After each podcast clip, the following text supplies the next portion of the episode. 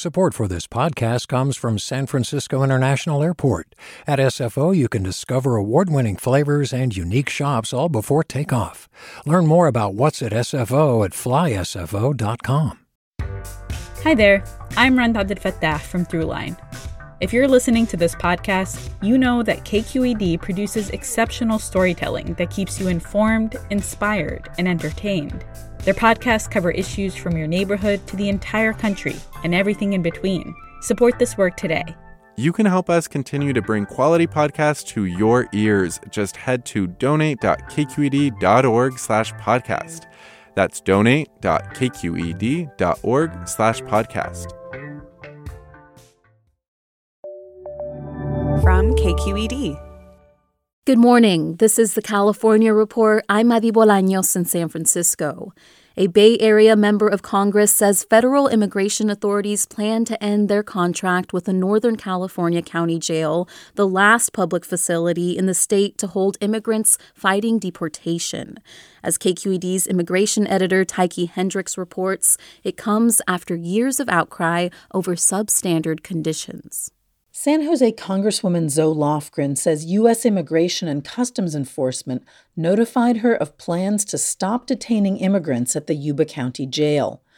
Lofgren was one of 22 California representatives who called on ICE last year to stop using Yuba and two private prison facilities in the state. She notes the jail has consistently failed to meet ICE's detention standards. Yuba County will lose a contract worth $8.7 million a year. The money pays for 150 beds a day, though ICE is currently holding just four people at the jail. Edwin Carmona Cruz at the California Collaborative for Immigrant Justice celebrated the news, and he credited the courage of detained immigrants who spoke out about medical neglect and other dangers. It reminds me of all of the people that we fought to get out. This victory is really for them because they came out publicly about the conditions inside, risking retaliation. Neither ICE nor the Yuba County Sheriff's Office would confirm the ending of the contract by press time. For the California Report, I'm Tyche Hendricks. A Bay Area assemblyman is proposing that California close three more state prisons over the next three years. Assemblyman Phil Ting, who also chairs the Assembly Budget Committee, says the state could be facing a massive budget deficit, and closing the facilities could save hundreds of millions of dollars a year. Earlier this week, the Newsom administration outlined plans to close the state's last prison owned by a private contractor, along with a facility in Riverside County. Hi, it's Terry Gross, the host of Fresh Air. We bring you in depth, long form interviews with actors, directors, musicians, authors, journalists, and more. Listen to our Peabody Award winning Fresh Air podcast from WHYY and NPR. Hey, it's Glenn Washington from Snap Judgment. And if you love what you're hearing, and I know you love what you're hearing, please consider becoming a KQED member special access to cool events, behind the scenes footage, and so much more. Plus, you'll sleep better at night knowing you did your part for the community you depend upon. It's in you. Please be in it. Visit donate.kqed.org slash podcasts to sign up now. That's podcast with an S. Thanks. And now to a preview of our sister show, the California Reports Weekly magazine. This week, a tiny local election in the Central Valley that could have big ripple effects for farming and water.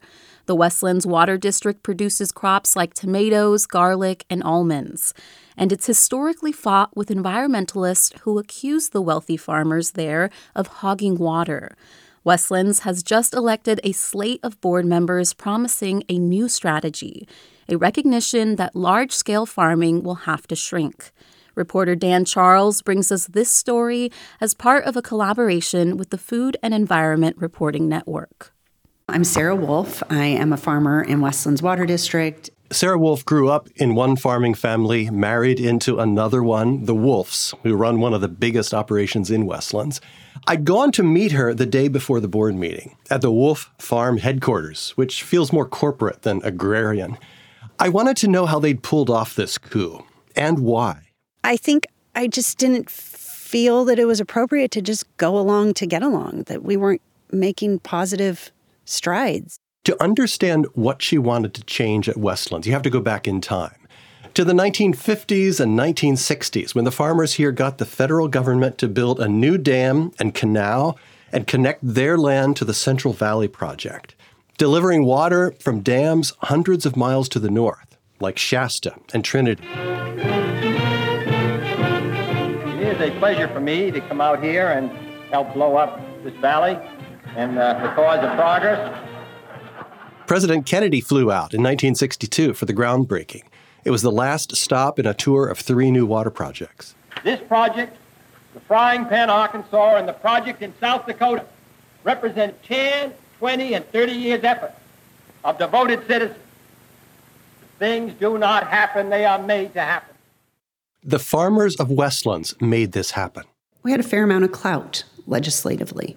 We were a, you know, a very rich district. We had politically active landowners, and um, we hired very talented lobbyists. But the world changed. Senator from Louisiana. Uh, Mr. President, this bill marks the culmination of one of the most controversial, one of the most In 1992, Congress passed the Central Valley Project Improvement Act, which said Westlands and other farmers can't take more water from those Northern California rivers if it threatens the survival of wildlife. So when droughts hit, farmers got less. Some years they got nothing. They were shocked, furious. And Westlands led the fight to overturn those rules in the courts and in Congress. Here's General Manager Tom Birmingham at a hearing on Capitol Hill in 2016. Where's the outrage that it's governmental policies that have created zero water supplies for communities in the San Joaquin Valley. He got into verbal tussles with members of Congress like California's Jared Huffman. Mr. Birmingham, I, I, listened carefully and politely while you misstated the facts, and so you get to listen carefully to my correction of them. Uh, and, and, then I hope I have an opportunity to County, correct this the correction. This is my time, Mr. Birmingham. You had your time. Sarah Wolf became increasingly convinced that this fight was futile. Farmers by themselves couldn't get their way anymore. What we do is important. Growing food is very important. It's something to be proud of. And I want to be proud of what we're doing, but if we're just fighting with people, I don't I'm not very proud of that. The thing is, you can make progress in ways that don't involve fighting, she says. You can hear more how Westlands, one of the biggest players in California's water wars, plans to change its strategy by tuning in to the California Report magazine on your public radio station or downloading the magazine's podcast.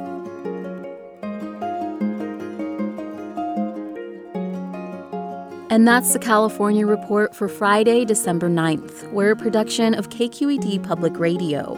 Our engineers are Danny Bringer, Brendan Willard, Jim Bennett, and Seal Muller. Our producers are Amanda Stupi and Keith Mizuguchi. Our senior editor is Angela Corral. Our interim director of news is Ki Sung. Our executive editor is Ethan Toven-Lindsey. And our chief content officer is Holly Kernan. I'm Adi Bolaños. Thanks for listening and have a great day.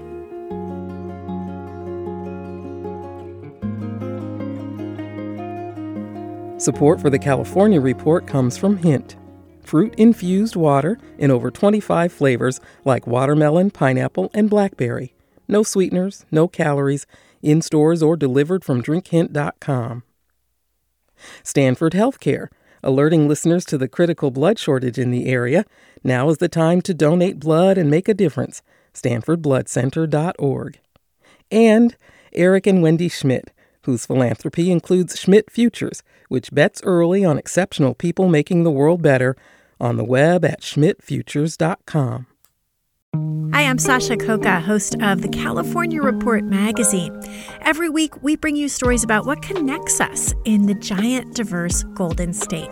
Because what happens in California changes the world. I love this place. We were once seen as like the place to be, California the land of milk and honey. That's where you go to Sunshine State, but we just have challenges right now. KQED's California Report magazine. New episodes drop every Friday, wherever you get your podcasts. Hey there, this is Brittany Luce from NPR's It's Been a Minute. KQED's podcasts like The Bay, Bay Curious, Mind Shift, Right Nowish, and more all tell the stories of the Bay and beyond with reliable, human centered journalism. They aim to inspire, make you think, entertain, and expand your understanding of the place you call home. Here's how you can support podcasting at KQED. Showing your support is easy, and you can join Brittany in supporting KQED Podcast too at donate.kqed.org slash podcast.